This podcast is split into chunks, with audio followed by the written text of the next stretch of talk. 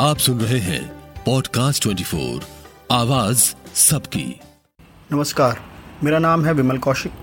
अपराध जगत की खबरों पर नजर रखता हूँ। आज पॉडकास्ट चौबीस में हम बात करते हैं दिल्ली की गैंग वॉर और उसका निशाना बनते बेगुनाहों की, दिल्ली के गैंगस्टर और उनसे जुड़ी खूनी वारदातों की। हम गैंग वॉर की और गैंगस्टर से जुड़ी उनकी कहानियों की बात करें, उससे पहले आज गैंगस्टर से जुड़ी उन खूनी वारदातों की बात करते हैं जिसमें बदमाशों का नहीं बल्कि बेगुनाहों का कत्लेआम किया जाता है, और इन बेगुनाहों की केवल इसलिए जान ले ली जाती है क्योंकि वो गैंगस्टर्स की फैमिली से जुड़े हैं। दिल्ली की इस गैंग वॉर में शायद ही कोई ऐसा गैंगस्टर, शायद ही कोई ऐसा बड़ा बदमाश बचा हो जिसने अपनों के खोने का गम ना भुगता हो।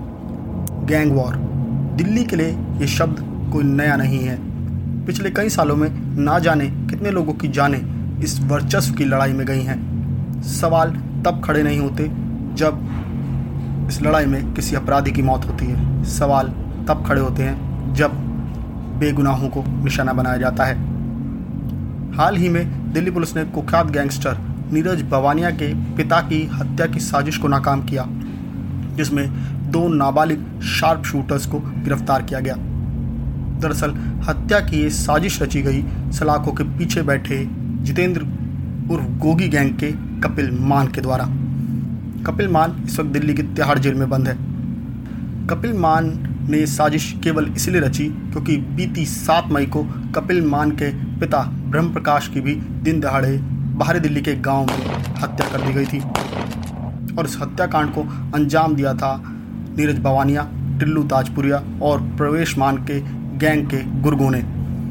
बस फिर क्या था, कपिल मान के सर पर भी बदला लेने का भूत सवार हो गया और उसने बवाना के पिता को मरवाने के लिए सुपारी दे डाली।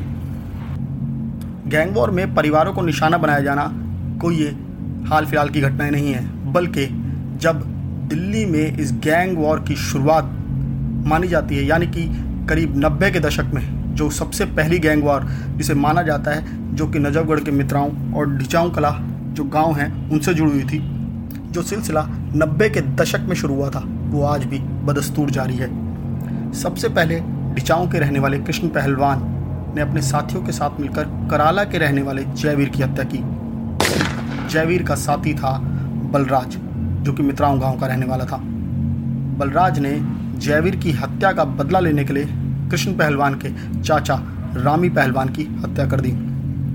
बस यहीं से गैंग वॉर में परिवारों को निशाना बनाया जाना शुरू हो गया। उसके बाद तो जिसको जहां मौका मिला उसने वहां पर अंधाधुंध गोलियां बरसानी शुरू कर दी।